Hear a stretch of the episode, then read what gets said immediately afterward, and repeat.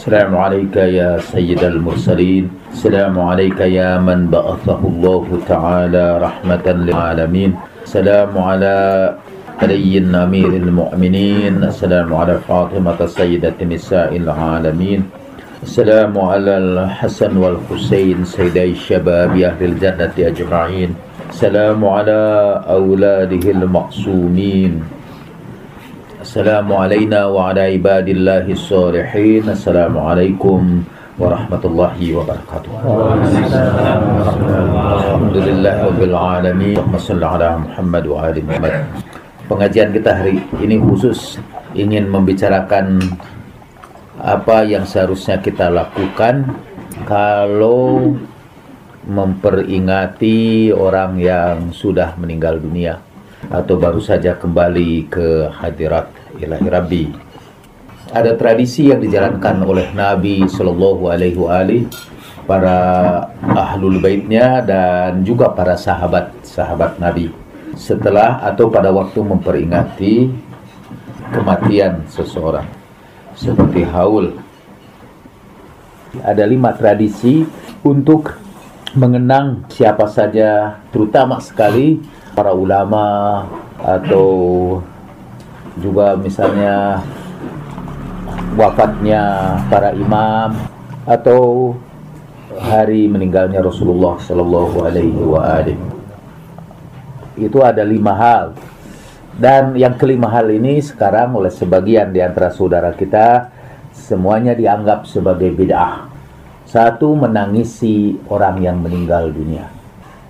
Bahkan ada yang mengatakan menangisi orang yang meninggal dunia itu mendatangkan siksa bagi orang yang meninggal dunia. Berdasarkan sebuah hadis diriwayatkan juga dalam Bukhari innal mayyit muazzabun dibukai ahlihi. Sesungguhnya mayit disiksa karena tangisan keluarganya. Para ulama biasanya sering mengomentari itu dengan beberapa pengertian. Satu bahwa orang yang menangisi mayit itu mendatangkan siksaan bagi mayit yang kedua dibuka ya ahli dengan tangisan keluarganya Artinya selain keluarga boleh menangisi yang sudah meninggal dunia dan tidak mendatangkan siksa. Jadi kalau kita menangisi Imam Hussein itu berdasarkan dari itu nggak apa-apa karena kita bukan keluarganya. Al-buka ala mutlaqil mauta menangisi siapa saja yang meninggal dunia. Tidak peduli apakah dia orang-orang penting, ulama besar ataupun uh, sahabat-sahabat kita. Yang kedua, di sini sekarang mungkin hampir tidak ada, kecuali kalau yang meninggal dunia itu Rasulullah Shallallahu Alaihi Wasallam, para imam, para ulama besar, dan juga dilakukan hanya dalam tradisi mazhab ahlul bait saja. Yaitu warisa uhum bil qarid, yaitu membuat menyampaikan puisi-puisi atau karya-karya sastra untuk mengenang manusia besar yang sudah meninggal dunia itu. Kita dalam keluarga apakah boleh juga kita membuat puisi untuk orang tua yang meninggal dunia. Salah seorang dari keluarga Emil Salim membuat sebuah puisi untuk suaminya yang sangat dicintainya. Puisi itu pernah diberikan kepada saya untuk saya komentari pada saat haul suaminya itu. Itu sebetulnya banyak orang mengatakan ini bid'ah, apa-apaan, kata ini pengaruh barat. Padahal enggak sih, di barat juga enggak semua orang mengenang orang meninggal dunia seperti itu. Nanti akan kita jelaskan dalil-dalilnya dari hadis-hadis tentang menyampaikan puisi-puisi. Sekarang itu disebut elgi. Elgi adalah puisi buat orang yang sudah meninggal dunia. Kan ada yang disebut ode kalau ode itu puisi yang memuja kepahlawanan seseorang. Nah ini ada elegi. Itu untuk orang sudah meninggal dunia. Yang ketiga, membacakan manakib dia. Manakib artinya mengenang akhlak-akhlak orang meninggal dunia itu yang terpuji.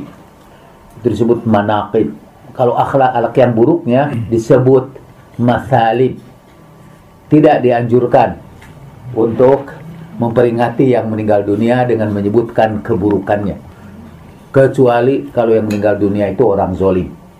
Dalam Al-Quran disebutkan, Inna Allah la yuhibbul jahra bisu'i minal qawli illa man zulima. Allah tidak suka kamu mengatakan kata-kata yang buruk. Kecuali terhadap orang yang zolim. Itu boleh. Kalau saya nanti meninggal dunia, saudara boleh satu menangisi saya walaupun dengan dalil sunni sekalipun yaitu karena saya bukan keluarga jadi cuma miftah dan keluarga yang lain yang tidak boleh menangisi walaupun dengan dalil-dalil itu sekalipun yang kedua membuat puisi-puisi elegi membacakan puisi elegi yang ketiga manakib menceritakan kebaikan-kebaikan saya akhlak saya yang utama. Dulu masyarakat jahiliyah sekalipun kalau orang tuanya meninggal dunia, mereka berkumpul di kuburan itu dan menghitung-hitung prestasi orang tuanya itu. Kadang-kadang prestasi orang tuanya itu mereka jadikan itu nama kabilahnya. Ada satu kabilah kata menurut Al-Munjid, ada satu kabilah yang disebut kabilah Anfun Naqah, kabilah hidung unta. Karena konon salah satu prestasi nenek moyangnya dulu ialah menarik kepala unta dengan menarik hidungnya. Gak tahu kenapa itu menjadi nama kebanggaan bagi keluarga itu. Kalau boleh juga menyebutkan kebaikan-kebaikan yang kita sebut manaqib. Dan boleh juga meriwayatkan matalib. Matalib itu hal-hal yang buruk kalau saya ini orang zolim. Saudara boleh menceritakan masalik. Ada sebagian kaum muslimin itu yang menganggap saya ini orang zolim. Saya masih hidup pun sudah dijelek-jelekan. Apalagi setelah meninggal dunia. Mereka ceritakan masalib ada khusus yang membuka blog di internet khusus menceritakan masalib saya. Walaupun kalau rada sombong rasanya sulit mencari masalib saya kecuali dengan menciptakannya dengan imajinasi kita. Yang keempat wal julusu huznan alaihim. Duduk untuk berduka cita atas meninggalnya seseorang. Khusus duduk berkumpul-kumpul baca doa. Tahlilan kita menyebutnya di sini, tapi sebetulnya itu al-julus, jami'an, misalnya kita duduk bersama-sama, kemudian kita membacakan doa-doa bagi orang yang sudah meninggal dunia itu. Itu semua nanti akan saya jelaskan dalil-dalilnya. Yang kelima, wal infaq anhum fi wujuhil bar. Bersedekah buat orang yang sudah meninggal dunia itu. Misalnya kita bersedekah menyediakan makanan, menyediakan penganan sebagai sodakoh yang sudah meninggal dunia. Itu apa dalilnya bahwa kita harus memberikan infak kepada orang yang sudah meninggal dunia. Jadi ada lima hal. Satu tadi menangisi yang sudah meninggal dunia. Kedua membuatkan puisi untuk orang yang meninggal dunia itu. Yang ketiga mengenang kebaikan-kebaikannya, mana akibnya, dan juga kata secara khusus kalau dalam madhab ahlul bait karena umumnya para pembawa mazhab Ahlul Bait itu seluruh hidupnya dirundung musibah. Maka juga kita kenang bukan hanya manaqibnya tapi juga masoibnya. Masoib artinya kumpulan musibahnya. Itu biasa kita lakukan pada waktu Asyura dan yang keempat wal julus duduk bersama ngumpul-ngumpul ikut berduka cita atas kematian atau atas wafatnya. Dan terakhir mengeluarkan infak. Ini juga berlaku untuk asuro. Di dalam asuro itu kita menangisinya, kita membacakan puisi-puisi untuk mengenangnya, kita juga menyebutkan akhlak-akhlak Imam Hussein yang utama, mengenang tarikh perjuangannya, kemudian mengadakan majelis berkumpul-kumpul. Kita sebut majelisnya majelis aza atau majelis takziah kemudian yang terakhir kita mengeluarkan infak dalam peringatan itu. Kita mulai dengan al-buka. Pertama hadis tentang menangisi yang mayit itu jumlahnya mutawatir. Jadi hadisnya mencapai derajat yang mutawatir. Saya bacakan aja sebagian. Pada perang Uhud ketika paman Rasulullah Shallallahu alaihi wa alihi asadullah wa asadu rasulih yaitu Sayyidina Hamzah meninggal dunia menurut Ibnu Abdul Bar ketika menjelaskan riwayat Hamzah dalam kitab Isti'abnya ia berkata lamma ra'an nabiyyu sallallahu alaihi wa alihi wasallam Hamzah qatilan baka falamma ra'a ma muthila bihi syahiqa. Ketika Nabi sallallahu alaihi wa alihi melihat Hamzah dalam keadaan terbunuh beliau menangis. Dan ketika beliau melihat bagaimana jenazah Hamzah itu dimutilasi. Beliau menangis dengan sampai berguncang tubuhnya. Menangis dengan suara yang sekeras-kerasnya. Itu dalilnya. Bahwa Rasulullah menangisi Hamzah. Hadis-hadis berikutnya. Waja'alat Fatimah tabki lamma baka Rasulullah sallallahu alaihi wa alihi. Dan Sayyidah Fatimah salamullahi alaiha juga menangis bersama tangisan Rasulullah sallallahu alaihi wasallam ketika pulang dari perang Uhud itu orang-orang Ansor menangisi keluarganya yang gugur di pertempuran itu. Tapi Hamzah karena ia hampir sebatang kara saudaranya saja Sofia tidak ada yang menangisi dan Rasulullah Shallallahu Alaihi Wasallam bersabda kasihan Hamzah tidak ada orang yang menangisinya Lalu Rasulullah beristirahat, begitu ia bangun, orang-orang Ansor menangisi Hamzah. Dan setelah itu, tidak seorang pun kata sahih di jalan Allah, kecuali mereka tangisi Hamzah lebih dahulu. Bagaimana membedakan tangis untuk Hamzah dan tangis yang lain? Yaitu antara lain mereka mengungkapkan elegi tadi, puisi-puisi tentang orang yang sudah meninggal dunia itu. Ketika Ja'far bin Abi Talib meninggal dunia dalam perang Mu'tah itu ada tiga orang yang meninggal dunia pada perang Mu'tah satu Zaid bin Haritha ayah dari Usama bin Zaid yang nanti menjadi orang penting dibicarakan dalam sejarah karena Rasulullah Shallallahu Alaihi Wasallam mengirim Usama untuk menuntut balas atas kematian ayahnya di Mu'tah itu. Saya tidak tahu gimana akhirnya ekspedisi itu kan, karena Rasulullah Shallallahu Alaihi Wasallam keburu meninggal dunia dan beberapa sahabat utamanya kabur meninggalkan pasukan itu dengan alasan disersi.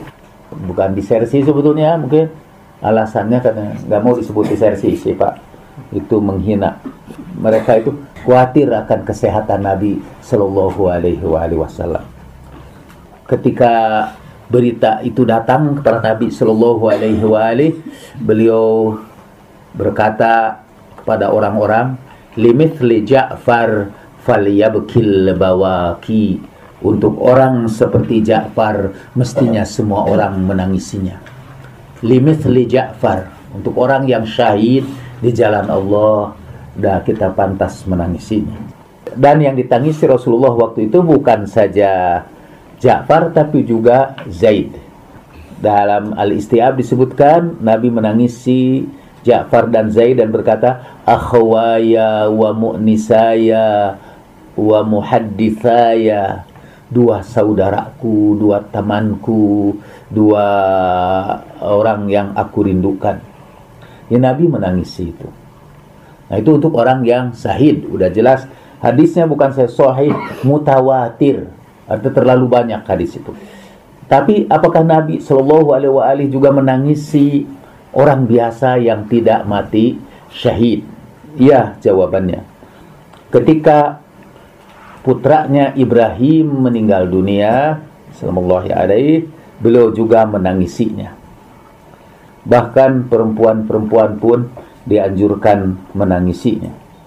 Itu hadis tentang Rasulullah menangisi Hamzah. Boleh saudara lihat pada Musnad Ahmad juz 2 halaman 40, Syifaul Gharam juz 2 347, Dakhairul Uqba halaman 180, As-Sirah Al-Halabiyah juz kedua halaman 247, Zakhairul Uqba halaman 218, Tarikh Al-Yaqubi Juz kedua halaman 66, Tadhkiratul Khawas halaman 172, Al-Mu'jam Al-Kabir, juz kedua halaman 105. Ketika Rasulullah pernah menangisi orang biasa saja, waktu itu beliau menangisi putra dari seorang putrinya. Dalam Bukhari disebutkan pada juz awal dalam Sahih Bukhari dari Abdurrahman bin Auf ketika Rasulullah ditegur oleh Abdurrahman bin Auf karena menangis Rasulullah Shallallahu Alaihi Wasallam bersabda ya ibna Auf innahu rahmah. Wahai ibnu Auf tangisan ini adalah tangisan kasih sayang. Kemudian beliau menyambung pembicaraannya dengan berkata innal aina tadma'u wal qalba yahzanu wala naqulu illa ma yarda rabbuna wa inna bifiraqika ya Ibrahim la mahzunun. Sudah bunga dengan Ibrahim. Sesungguhnya air mata itu menangis dan hati itu berduka cita dan kami tidak berbicara kecuali apa yang diridhoi Tuhan kami. Dan sungguh kami berduka cita dengan perpisahan engkau hai Ibrahim. Tadi saya sebut tentang beliau juga menangisi salah seorang yauma matat ihda banatih. Ketika salah seorang putrinya juga meninggal dunia beliau juga menangis. Dan itu diriwayatkan dalam Bukhari dan Muslim. Yauma mata subiyun li ihda banatih. Ketika salah seorang bayi dari salah seorang putrinya beliau menangis sampai dalam bahasa Arab itu disebut fadot aina Fado itu fayud dalam bahasa Arab modern artinya banjir. Sampai Rasulullah itu banjir air mata. Fadot aina. Artinya bukan hanya sekedar air matanya keluar, beliau sampai menangisnya banjir air matanya. Itu yang pertama bahwa menangisi yang meninggal dunia itu adalah sunnah Rasulullah Shallallahu Alaihi Wasallam. Lalu kalau begitu, dari mana datangnya keterangan bahwa menangisi orang yang meninggal dunia itu dilarang? Peristiwa ini sebetulnya menunjukkan pertarungan antara sunnah nabawiyah dengan sunnah sahabat. Ternyata yang menang di kalangan kaum muslimin sekarang itu sunnah sahabat. Sunnah Nabi menganjurkan kita menangis. Tapi ada sahabat yang melarang kita menangisi orang yang meninggal dunia. Di antara sahabat yang meriwayatkan hadis itu adalah Abdullah ibnu Umar, Abdullah putra Umar. Hadis itu dari Abdullah ibnu Umar yang tadi itu mayit disiksa karena tangisan keluarganya. Kedengaran hadis itu oleh Aisyah. Dan kata Aisyah, Rahimallah Aba Abdi Rahman. Mudah-mudahan Allah menyayangi Abu Abdurrahman masuknya Abdullah ibnu Umar. Dia itu bukan salah dengar katanya cuma salah paham gitu kalau diterjemahkan bebas. Jadi satu hari Nabi Shallallahu Alaihi Wasallam melewati kuburan Yahudi. Ada seorang perempuan Yahudi sedang menangis di kuburan itu. Dan Rasulullah berkata perempuan Yahudi itu menangis. Padahal itu yang dikuburnya sedang disiksa Tuhan Lalu ketangkap mungkin kalimat itu nyambungnya jadi mayit itu disiksa karena tangisan keluarganya. Itu koreksi dari Aisyah terhadap Abu Abdurrahman yaitu Abdullah ibnu Umar. Tapi mungkin Abdullah ibnu Umar mendengar dari ayahnya. Karena sepanjang hidupnya Umar menghukum orang-orang yang menangisi mayit. Bahkan di zaman Nabi Shallallahu Alaihi Wasallam, ia pernah mau mencambuki perempuan-perempuan yang menangisi mayit dan kata Rasulullah, dahunna, biarkan mereka ya Umar. Ketika Rasulullah Shallallahu Alaihi Wasallam meninggal dunia, Umar berdiri kata di pinggir jalan dan berkata, siapa yang berkata bahwa Nabi sudah meninggal dunia, aku akan potong lehernya. Aku akan tebas lehernya. Apalagi menangisinya ini. Menyebut Rasulullah meninggal dunia saja, tebas lehernya. Pada zaman Abu Bakar, ketika Abu Bakar meninggal dunia, keluarganya menangis. Lalu Umar menyuruh seseorang untuk minta izin kepada Aisyah buat masuk ke rumahnya. Tapi orang itu kembali lagi melapor kepada Umar, Aisyah tidak mengizinkan saya masuk. Kamu masuk walaupun tidak diizinkan. Lalu masuk dikeluarkan Ummu Farwah salah seorang di antara keluarga Abu Bakar dan kemudian mencambuknya. Perempuan itu dicambuk sehingga yang menangis itu semua diam. Nah sejak itulah berkembang tradisi sampai sekarang melarang menangisi orang yang sudah meninggal dunia. Kita yang lebih modern lagi melengkapi argumentasi itu dengan mengatakan bahwa menangisi yang meninggal dunia itu itu tradisi orang-orang Cina. Orang Cina emang kalau ada yang meninggal dunia, keluarganya itu harus menangisinya, malah mereka menyewa orang yang pura-pura menangis, tabaki itu dalam istilah Islam orang-orang yang pura-pura menangis. Dulu waktu saya masih kecil, saya tinggal di Kebun Gedang. Pernah saya tidak sekolah satu hari di SMP itu karena saya menonton orang-orang Cina yang menangisi ada musik-musik juga itu udah ada peralatan itu. Dan saya terpesona. Tapi ketika saya ditawari untuk ikut menangis kalau pakai baju saya tidak ikut. Saya sih belum tahu dalil ini. Ada seorang penulis Arab. Penulis ini terkenal Abbas Mahmud Al-Aqad. Abbas Mahmud Al-Aqad. Dulu kata ketika dia di SD dia ini hanya sempat menyelesaikan studinya itu sampai ke tingkat SD aja. Sekolah dasar. Tapi sejak kecil kalau dia kasih uang jajan oleh ibunya dia beli buku. Tidak kecil beli buku. Dan dia tidak memperoleh pendidikan resmi kecuali baca buku aja. Dan dia baca segala macam buku sampai ketika ia meninggal dunia lebih dari 100 buku ia tulis. Dalam filsafat di dalam tarikh dan terutama sekali dalam sejarah Islam. Dia membuat sebuah ensiklopedia tentang ensiklopedia. Dia sebut ensiklopedianya itu al-mausu'ah al-aqad al-mausu'ah al-aqad al-islamiyah. Jilid satu tentang tauhid tentang para nabi dan jilid kedua dia sebut abqariyat kejeniusan. Dia mulai dengan jeniusnya Rasulullah Shallallahu Alaihi Wasallam kedua dia menulis abqariyatu Umar abqariyahnya Umar. Ketiga juga abqariyatu Abi Bakar dan ketiga dia nulis abqariyah Ali bin Abi Thalib nah dalam kejeniusan Umar dia sebut tidak ada yang lebih mengagumi Rasulullah begitu tinggi seperti Umar bin Khattab. La ahadan min ashabin Nabi. Tidak ada satupun dari sahabat Nabi yang mengagumi Nabi dengan kekaguman seperti kekaguman Umar ibn Khattab. Tetapi kekaguman Umar terhadap Nabi itu tidak mengurangi sikap kritisnya terhadap Nabi. Seringkali ia berani mengemukakan pendapatnya walaupun bertentangan dengan sabda Nabi. Saya teringat seorang ustadz di Jawa Barat yang mengatakan bahwa intelektual pertama di dalam Islam itu adalah Umar ibnul Khattab karena keberaniannya mengkritik Nabi.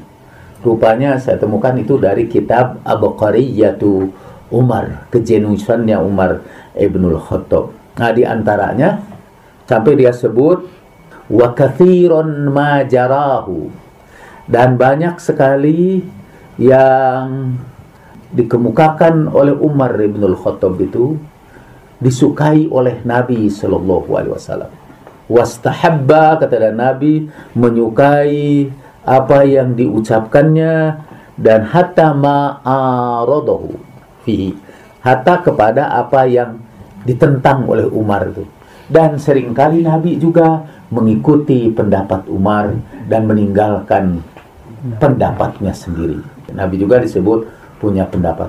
Di antaranya, ya sebutkanlah itu, misalnya pada waktu meninggal dunia karena Nabi meminta supaya uh, menuliskan wasiatnya ditentang oleh umat sampai akhirnya Nabi juga tidak jadi karena Nabi tidak jadi berwasiat itu karena mengikuti pendapat Umar. Kalau saya bisa bicara sama beliau, saya akan berkata berarti Nabi menganggap ucapan Umar bahwa Rasulullah itu meracau itu adalah benar. Karena itu oh saya ini meracau. Yang gak jadi ajalah jadi Nabi mengikuti kata pendapat Umar bin Khattab oleh sebab itu ada sekarang ini kita Mausu'ah Umar bin Khattab ensiklopedia tentang fikihnya Umar bin Khattab dan sudah ada yang membuat itu. 100 sunnah Umar yang bertentangan dengan sunnah Rasulullah Shallallahu Alaihi Wasallam. Satu yang kita bicarakan di sini ialah menangisi orang yang sudah meninggal dunia. Saya pernah mengumpulkan plus lagi dari itu tuh bisa sampai 160-an. Yang sudah mengumpulkan 100 itu ialah Al-Amini dalam Al-Ghadir. Juz ke-6 yang pertama kali bikin itu dalam Al-Ghadir, penulis Al-Ghadir itu Al-Amini ya dia menulis 100 nawadir min ilmi Umar. Mengapa kata Al-Aqad Umar itu memperoleh posisi seperti itu? Karena hubungan antara Umar dengan Nabi Shallallahu Alaihi Wasallam adalah hubungan istimewa. Bukan saja hubungan sahabat dengan Nabi, bukan saja hubungan antara murid dengan guru, bukan saja hubungan antara pengikut dengan yang diikutinya, tapi hubungan antara dua pelaku ijtihad, hubungan antara dua mujtahid. Jadi seperti Imam Syafi'i dengan Imam Hambali, dua-duanya ijtihad. Kalau ijtihad Nabi salah, beliau tetap dapat pahala. Saya punya kitab khusus namanya Ijtihadur Rasul. Satu lagi Ijtihadun Nabi. Cuma yang sekarang saya cari tapi tidak dapat di internet. Kalau sudah saya bisa mendapatkan, tolong beritahukan saya. Satu lagi ditulis oleh Doktora Nadia Umari. Dia menulis juga tentang ijtihadur Rasul. Dan dalam buku ijtihad itu disebutkan sering kali Umar lah yang mendapat pahala dua dan Rasulullah yang mendapat pahala satu. Karena ijtihad Rasulullah keliru, ijtihad Umar itu benar. Kembali lagi kita dianjurkan berdasarkan sunnah Nabi untuk menangisi orang yang sudah meninggal dunia. Jadi saudara meninggalkan tempat ini, jangan lagi larang orang yang menangisi keluarganya. Jangan bilang, kasihan bu, jangan menangis. Karena itu akan memberatkan orang yang sudah mati. Kasihan itu. Karena orang yang sedang sedih itu pasti menangis. Istri saya tahu betul bahwa ternyata tangisan itu berguna untuk kesehatan mata kita. Sebelum acara Asuro, saya sudah mengumpulkan penelitian ilmiah tentang manfaat air mata ketika kita menangis. Selain menurunkan stres, menghasilkan sebuah hormon yang namanya oksitosin yang bisa membuat hati kita lebih tentram, juga air mata itu juga manfaatnya bagi mata. Itu menyehatkan mata, banyak menangis itu. Dan sesuai dengan fitrah kemanusiaan kita, kalau ada orang meninggal dunia kita menangis itu fitrah. Bayangkan kasihan Orang yang mau nangis ditahan-tahan dan ditakut-takuti. Kasihan orang sudah meninggal dunia. Dia menahan tangisannya bisa buta dia. Karena menahan keluarnya air mata dari saluran air matanya. Kedua juga bertentangan dengan sunnah Rasulullah Shallallahu Alaihi Wasallam. Oke, kita buka ini untuk tanya jawab. Silakan kalau ada pertanyaan. Kalau Rasulullah. Kan ada Siti Aisyah dengan Siti Hafsah itu ya. melakukan kesalahan. Apakah Rasulullah salah memilih istri? Benar. Sekarang apa jawaban Pak Amir? Mau nanya sama Ustaz. Kan di dalam Al-Quran diceritakan itu Aisyah dan Hafsah itu rame-rame menentang Nabi. Bahu membahu menyakiti hati Nabi kata Al-Quran bahu membahu menyakiti hati Nabi. Kata saudara kita Untung itu Al-Quran. Kalau hadis mereka berkata, hadis ini do'if. Mana mungkin Nabi salah memilih istrinya. Tapi ini tidak mungkin. Quran ini do'if. Ayatnya harus dibuang. Karena mana mungkin Nabi salah memilih istri. Kok istrinya yang melawan beliau. dan menyakiti hati beliau. Surat apa?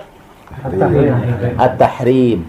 Sampai Allah kemudian menyusul dengan mengatakan, jika kamu menceraikan mereka, Tuhan akan menggantikan kamu dengan perempuan yang lebih soleh, yang taat kepada suaminya, yang lebih baik dari mereka. Bayangkan disebut lebih baik dari mereka. Setelah itu Tuhan berkata, Tuhan memberikan perumpamaan tentang istri Nabi Lut dan Nabi Nuh. Kedua-duanya diperistri Nabi, tapi kedua-duanya berkhianat kepadanya. Siapa itu perumpamaan itu untuk siapa? Dalam Al-Quran, nah, pertanyaan ini nih, mana mungkin Nabi salah memilih istrinya? Gimana jawaban saudara itu? Benar kan ya? Kalau Nabi salah memilih istrinya? Bukankah Nabi itu maksum? Kenapa sekarang salah memilih istri? Ayo, mengapa Tuhan menciptakan malaikat padahal dia maha kuasa? Ternyata karena malaikat itu mau jadi saksi bagi kita ya. Kalau saya sih Pertanyaan itu bisa dilanjutkan juga. Katanya Allah yang memberi rizki. Kenapa sih Tuhan menggunakan bos kita di kantor sebagai orang yang membagikan rezeki kepada kita? Wa idza maridtu fahuwa yasfin. Kalau aku sakit, dialah yang menyembuhkan aku. Tapi kenapa Tuhan sih kok malah menciptakan para dokter untuk membantu menyembuhkan kita? Padahal yang menyembuhkan itu Tuhan. Kenapa Tuhan gunakan para dokter? Salah satu argumentasi mana mungkin Rasulullah salah memilih. Kita juga akan bisa bicara mana mungkin juga Tuhan salah menciptakan iblis ya. Kalau jawaban yang sederhana saya ikut bantu aja jawabnya. Supaya Nabi bisa memberikan contoh bagaimana seorang suami memperlakukan istri yang buruk akhlaknya. Aduh, tidak enak saya menyebut. uh, tidak nyebut itu masa Aisyah buruk akhlaknya. Enggak, maksudnya istrinya membangkang. Ah, istrinya membangkang aja, ya. Tapi itu juga tidak enak. Ini kata kurang sempurna. Iya, kalau istrinya kurang sempurna ya enak ya. Dan itu jawabannya sama mengapa Allah menciptakan iblis. Itu jawaban filosofis nanti yang kedua. Jawaban sederhananya, coba kalau seluruh istri Nabi itu baik, kita tidak punya contoh bagaimana memperlakukan istri yang buruk. Karena memperlakukan istri yang baik sih gampang.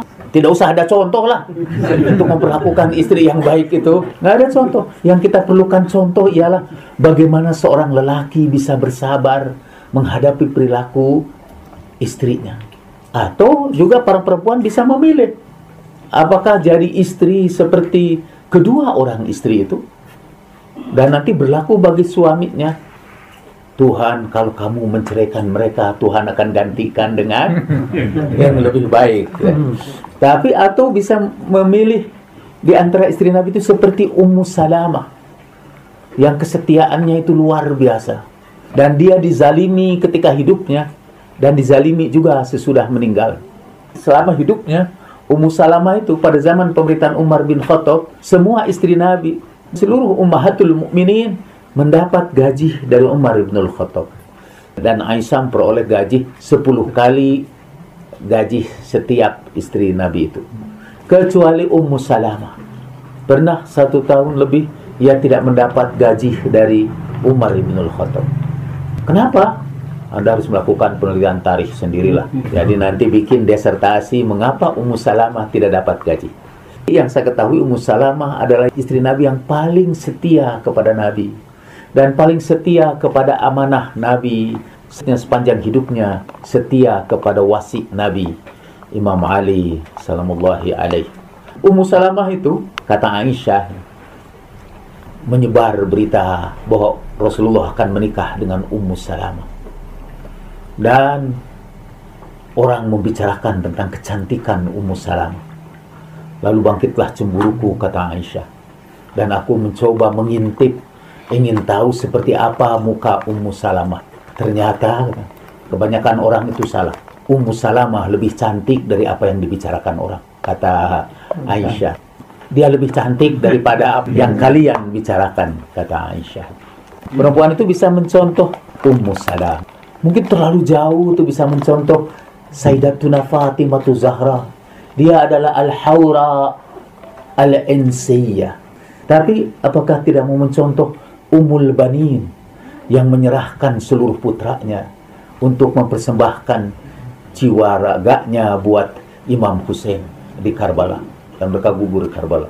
Nabi Wasallam itu istri-istrinya bisa kita contoh untuk menjadi pilihan dan jangan menyebut bahwa Nabi salah memilih Aisyah karena ia punya fungsi.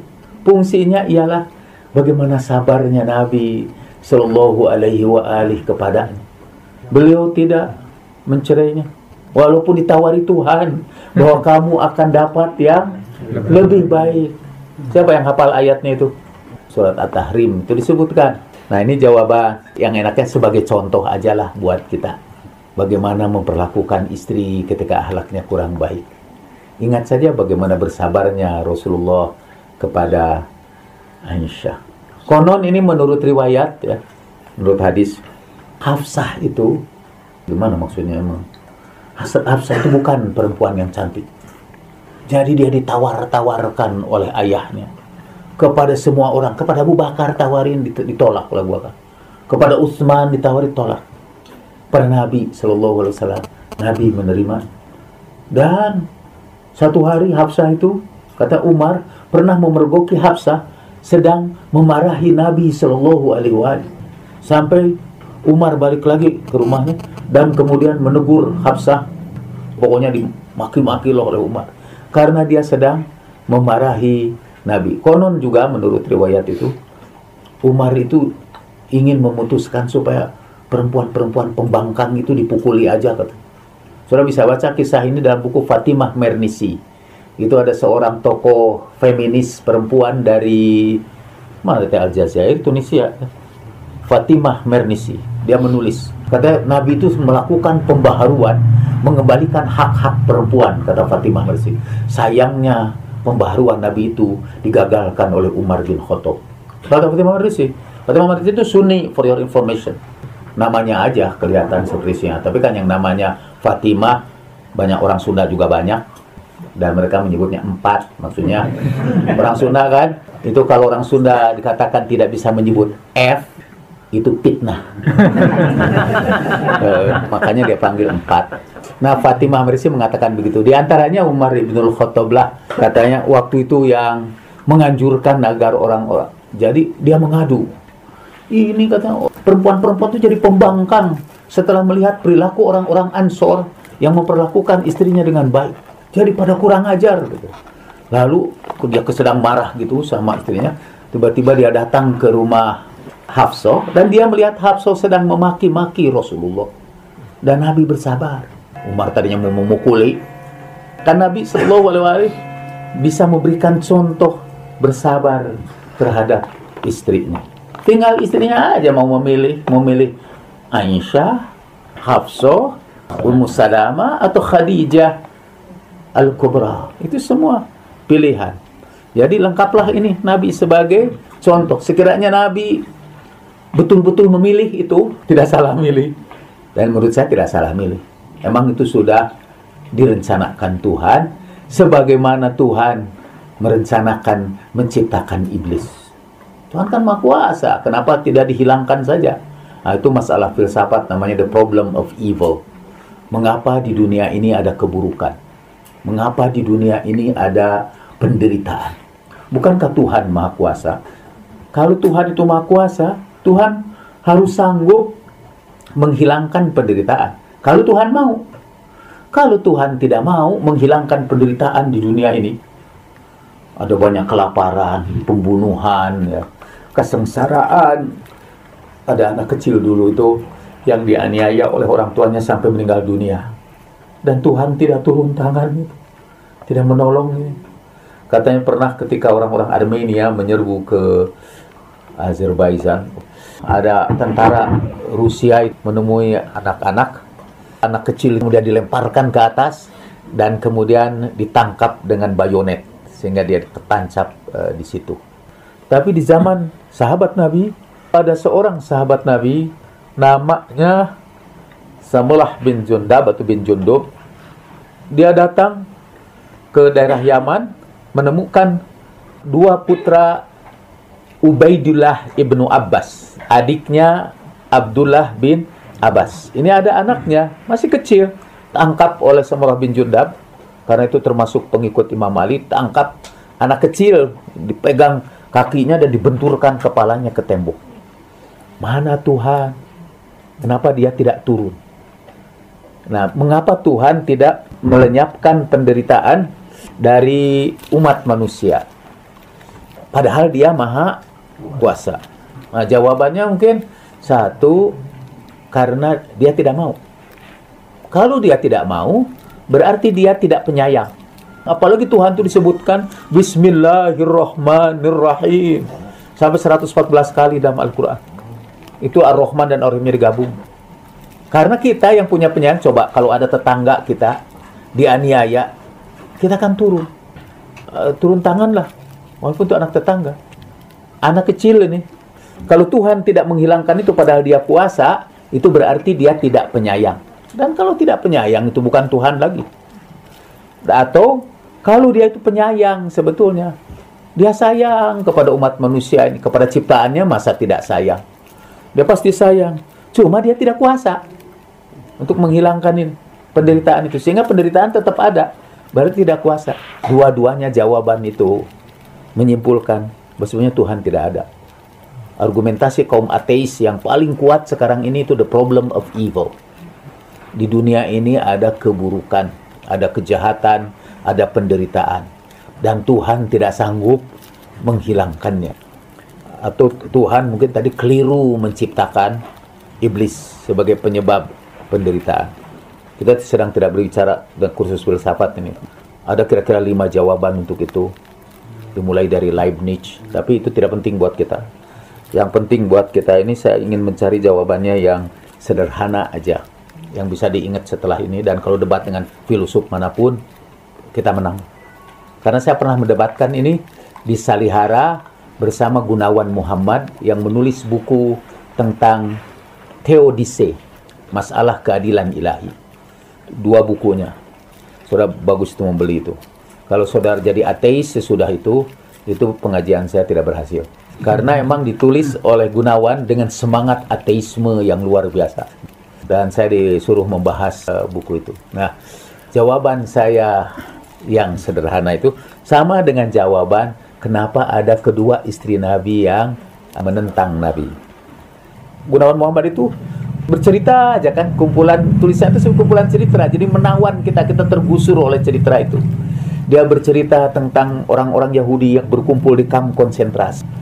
Kemudian mereka disuruh menyaksikan penggantungan dua orang di situ ayah dan bapak digantung di kam itu dan semua penghuni kam konsentrasi harus menonton penggantungan orang itu. Melengoskan mata pun nggak boleh. Diancam kalau yang melengoskan ini dihukum digantung yang sama. Itu semua kepaksa melototi itu. Dan mula-mula si bapaknya digantung kemudian anaknya gantung ketika mereka lewat dibubarkan bapaknya udah mati tapi si anaknya itu masih terus berayun-ayun matinya lambat atau ininya tidak terlalu mencekik. Jadi penderitaannya lama. Lalu di belakang rombongan orang Yahudi itu di belakangnya ada seorang rebai, seorang rabi yang ngomong begitu lewat itu yang ngomong di mana Tuhan kata. What is God? Kata. Ke mana Tuhan ini? Kok tidak tolong ini anak kecil? Kasihan itu. What is God? Itu cerita Gunawan Muhammad. Dan sampai ada seorang yang menulis Tuhan di kalangan Yahudi setelah Holocaust. Orang Yahudi itu banyak jadi ateis setelah Holocaust.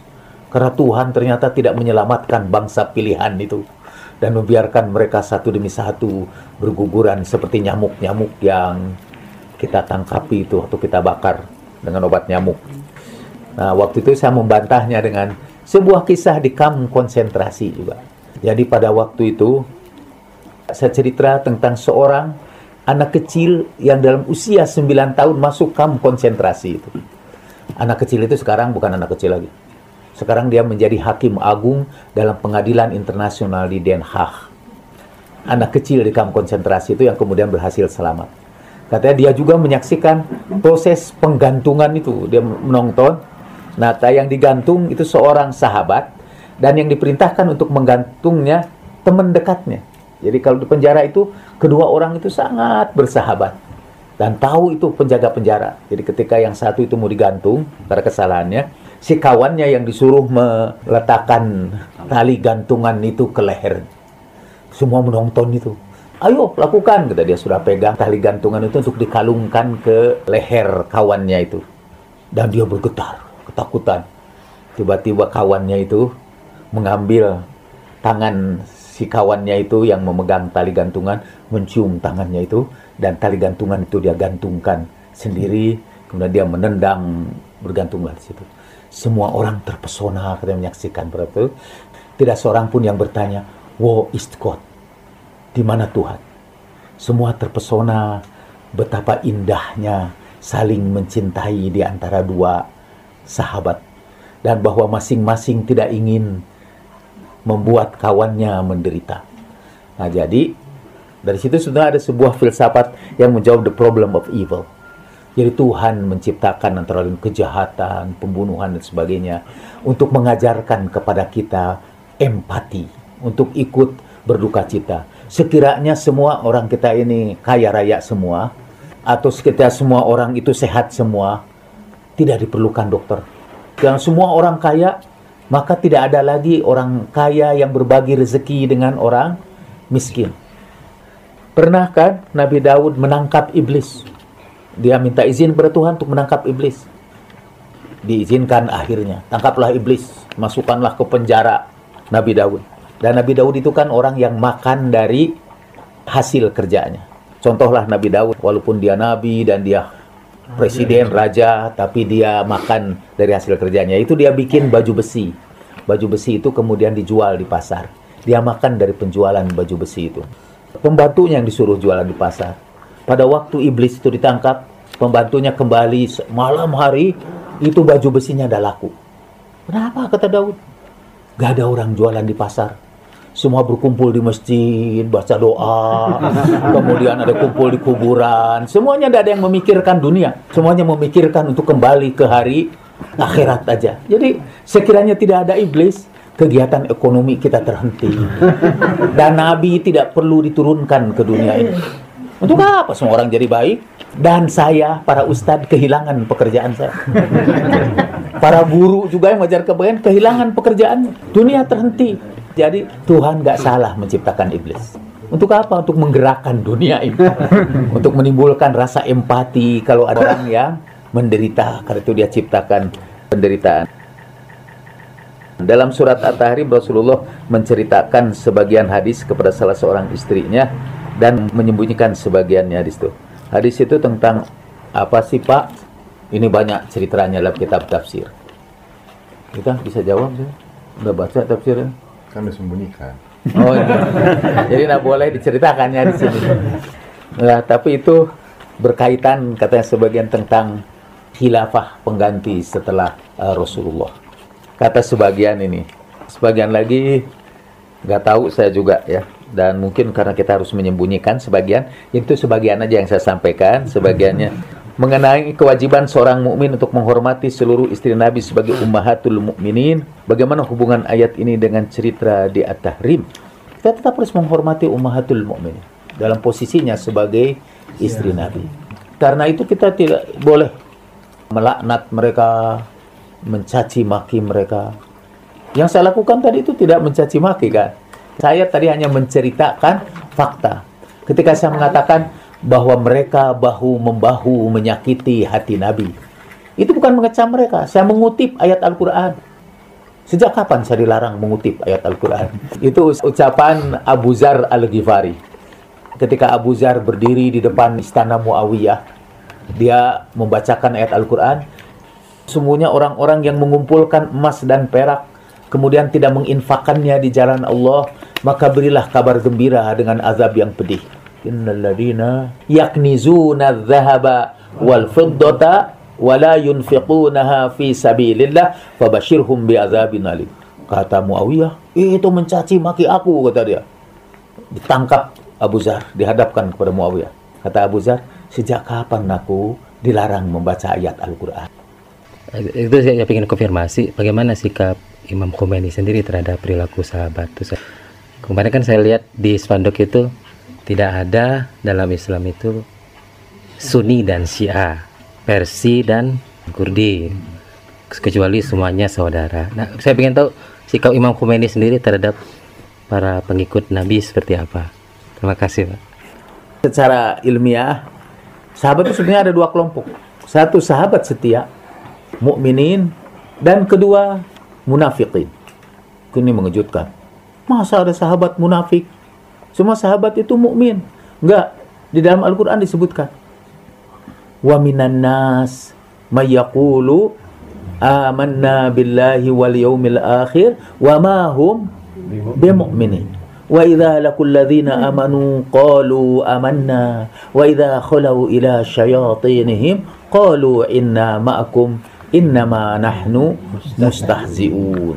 Di dalam surat At-Taubah sesungguhnya dari penduduk Madinah itu marodu alan nifak ada yang keterlaluan kemunafikannya.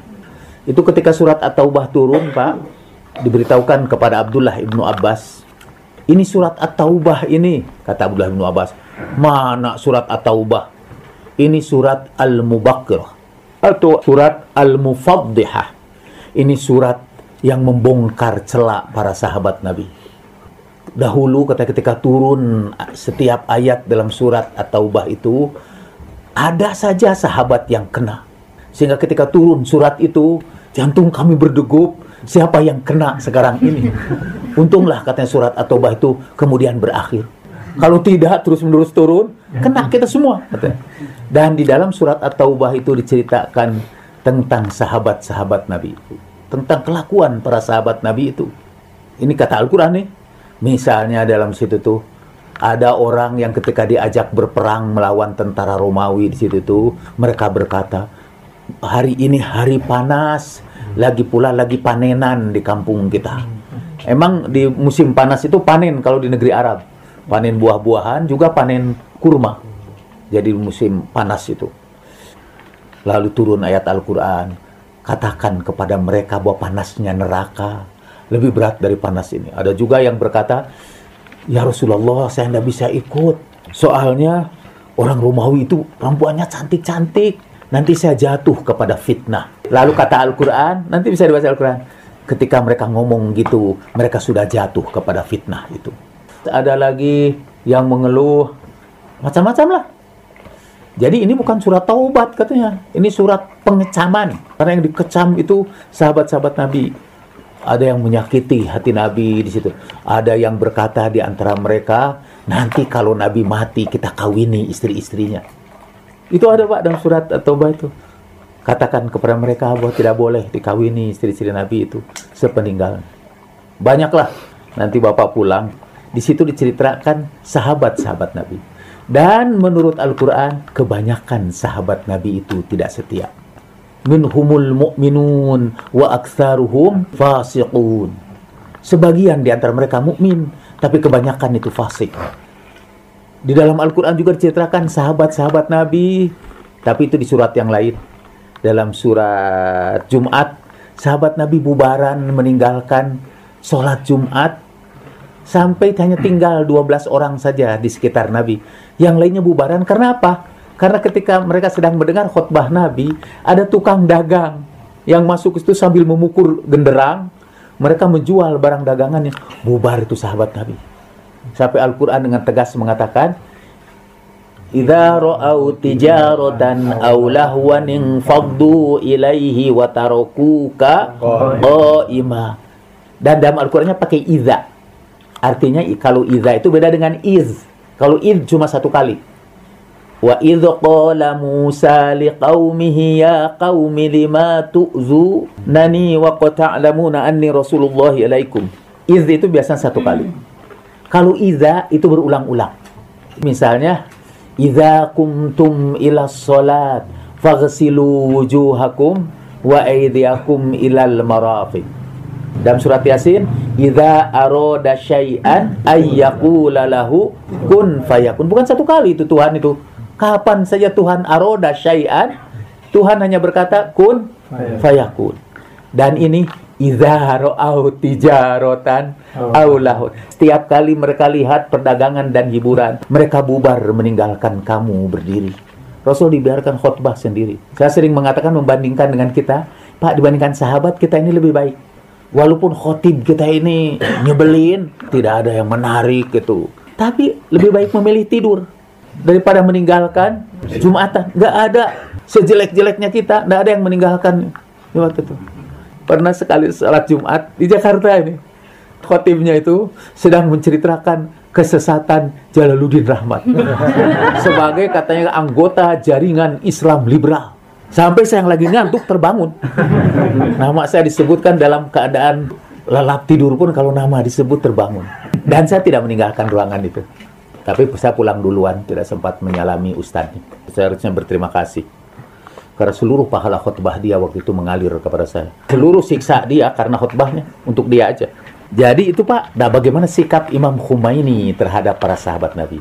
Sikap Imam Khumaini adalah sikap Al-Quran terhadap sahabat Nabi dan sikap Rasulullah Shallallahu Alaihi wa ali terhadap sahabat Nabi. Dan kalau Imam Humayni bercerita tentang sahabat Nabi, ya bercerita sebagaimana yang diceritakan oleh Al-Quran. Cerita bahwa Imam Humayni melaknat Abu Bakar dan Umar nggak ada itu pak. Ada buku yang sering dikutip katanya tulisan Imam Humayni yaitu Kashful Asrar. Bukunya itu itu bukunya asalnya bahasa Persia. Saya pernah di debat dalam kitab Kasful Asror katanya, Imam Humaini melaknat Abu Bakar dan Umar dan menjelek-jelekan kedua sahabat besar ini. Di Makassar pertama kali di Unas nih ada saksi hidup nih ya. itu dulu mereka itu belum berubah. Iya ya. Dan mereka jadi saksi itu. Untungnya saya waktu itu saya bawa kitab Kasful Asrornya yang asli bahasa Persia sekarang kita harus dicari lagi tuh bersejarah ayat Kasful Asror yang asli dalam bahasa Persia nggak ada dari mana dia mengutip ada orang Arab yang rajin menerjemahkan ini Kasful Asror dari bahasa Parsi itu ke bahasa Arab ditambah-tambahi dia untuk menjelek-jelekan Imam Khomeini ditambah-tambahi dalam terjemahan itu dan itulah yang sering dikutip oleh para ustadz Pak di sampai sekarang masih dikutip Ceritanya kemarin ada sebuah perusahaan uh, suka memberangkatkan jemaah haji. Satu saat ustadznya diundang oleh Andi Pranajaya. Andi Pranajaya ngundang orang Syiah suruh bicara. Situ ada ustadz kiai kiai yang suka berangkat gitu. Kata dia, ya kita tidak keberatan dengan Syiah, tapi gitu. Dan dia mungkin tahu bahwa Andi Pranajaya yang mengundang jadi dia sudah bawa buku Kasful Asrar dalam bahasa Arab. Ini baca di sini disebutkan sampai itu mau balik siahnya terpukul.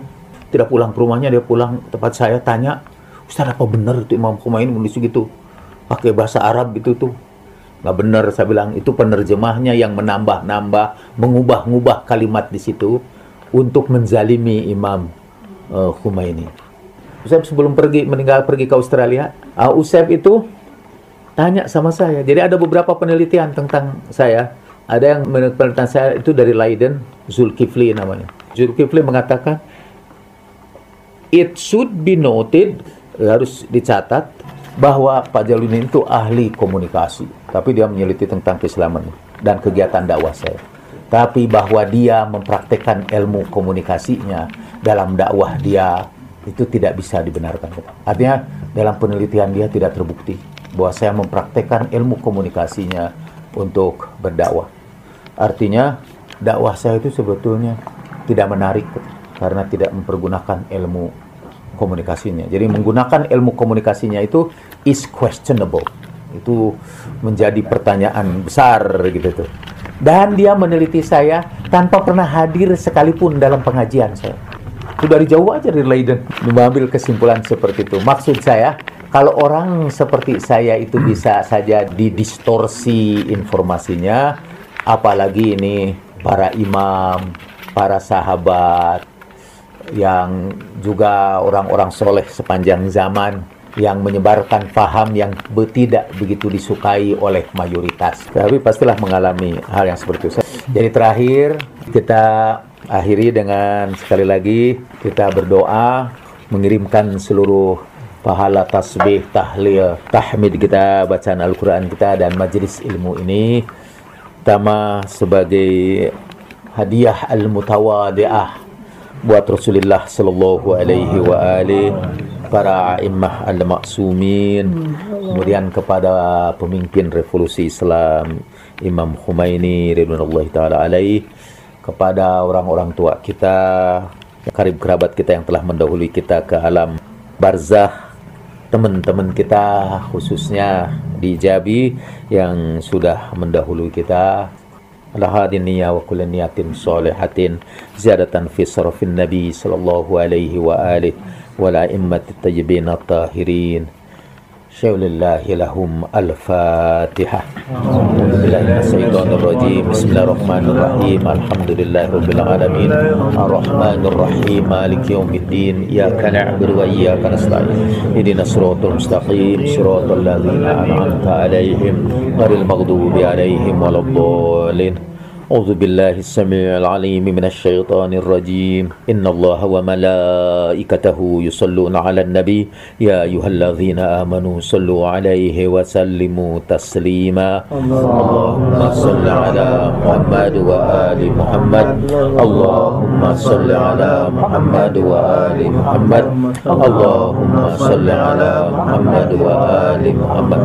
اللهم إنا نسألك بحق محمد وآل محمد أن تصلي على محمد وآل محمد اللهم إنا نسألك أن تجعل النور في أبصارنا والبصيرة في ديننا واليقين في قلوبنا والإخلاص في أعمالنا وسلامة في أنفسنا وسعة في أرزاقنا والشكر لك أبدا ما أبقيتنا سبحان ربك رب العزة عما يصفون وسلام على المرسلين والحمد لله رب العالمين على النبي وآله صلوات. اللهم صل على محمد اللهم صل على محمد وآل محمد. اللهم صل على محمد